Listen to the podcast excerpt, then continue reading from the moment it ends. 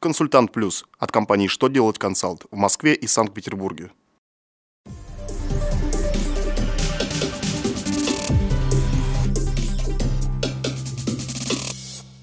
Добрый день! Для вас работает служба информации телеканала «Что делать ТВ» в студии Шардуба Алексей.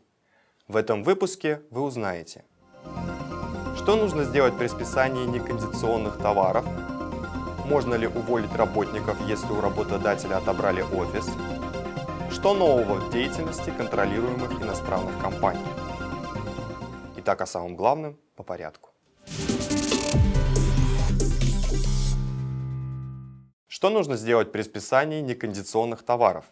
По мнению Минфина, в этом случае налогоплательщику необходимо восстановить НДС для уплаты в бюджет, конечно, если он когда-то принимал этот налог к вычету. Свою точку зрения финансовое ведомство объяснило тем, что выбытие товаров по причинам, не связанным с реализацией или безвозмездной передачей, например, списание морально устаревших товаров, объектом налогообложения, налогом на добавленную стоимость не являются. Заметим, что по мнению экспертов и арбитражных судов, в том числе есть решение высшего арбитражного суда, налоговый кодекс не содержит норм, обязывающих налогоплательщиков восстанавливать НДС при списании товаров. Поэтому позиция Минфина предоставляется нам довольно спорной. Роструд проконсультировал по вопросу о том, как быть работником, работодателю, у которого отобрали помещение.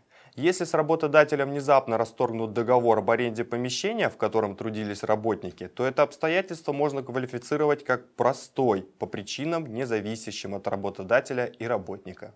При этом стоит учесть, что подобного основания увольнения работника по инициативе работодателя в статье 81 Трудового кодекса не указано.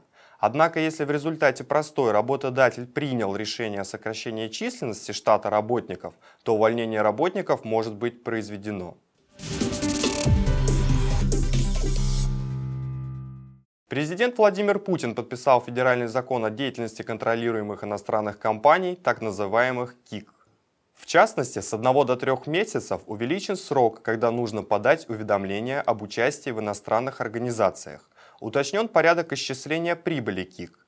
Прибыль определяется по тому же порядку, что и для российских учреждений, или по данным финотчетности за финансовый год.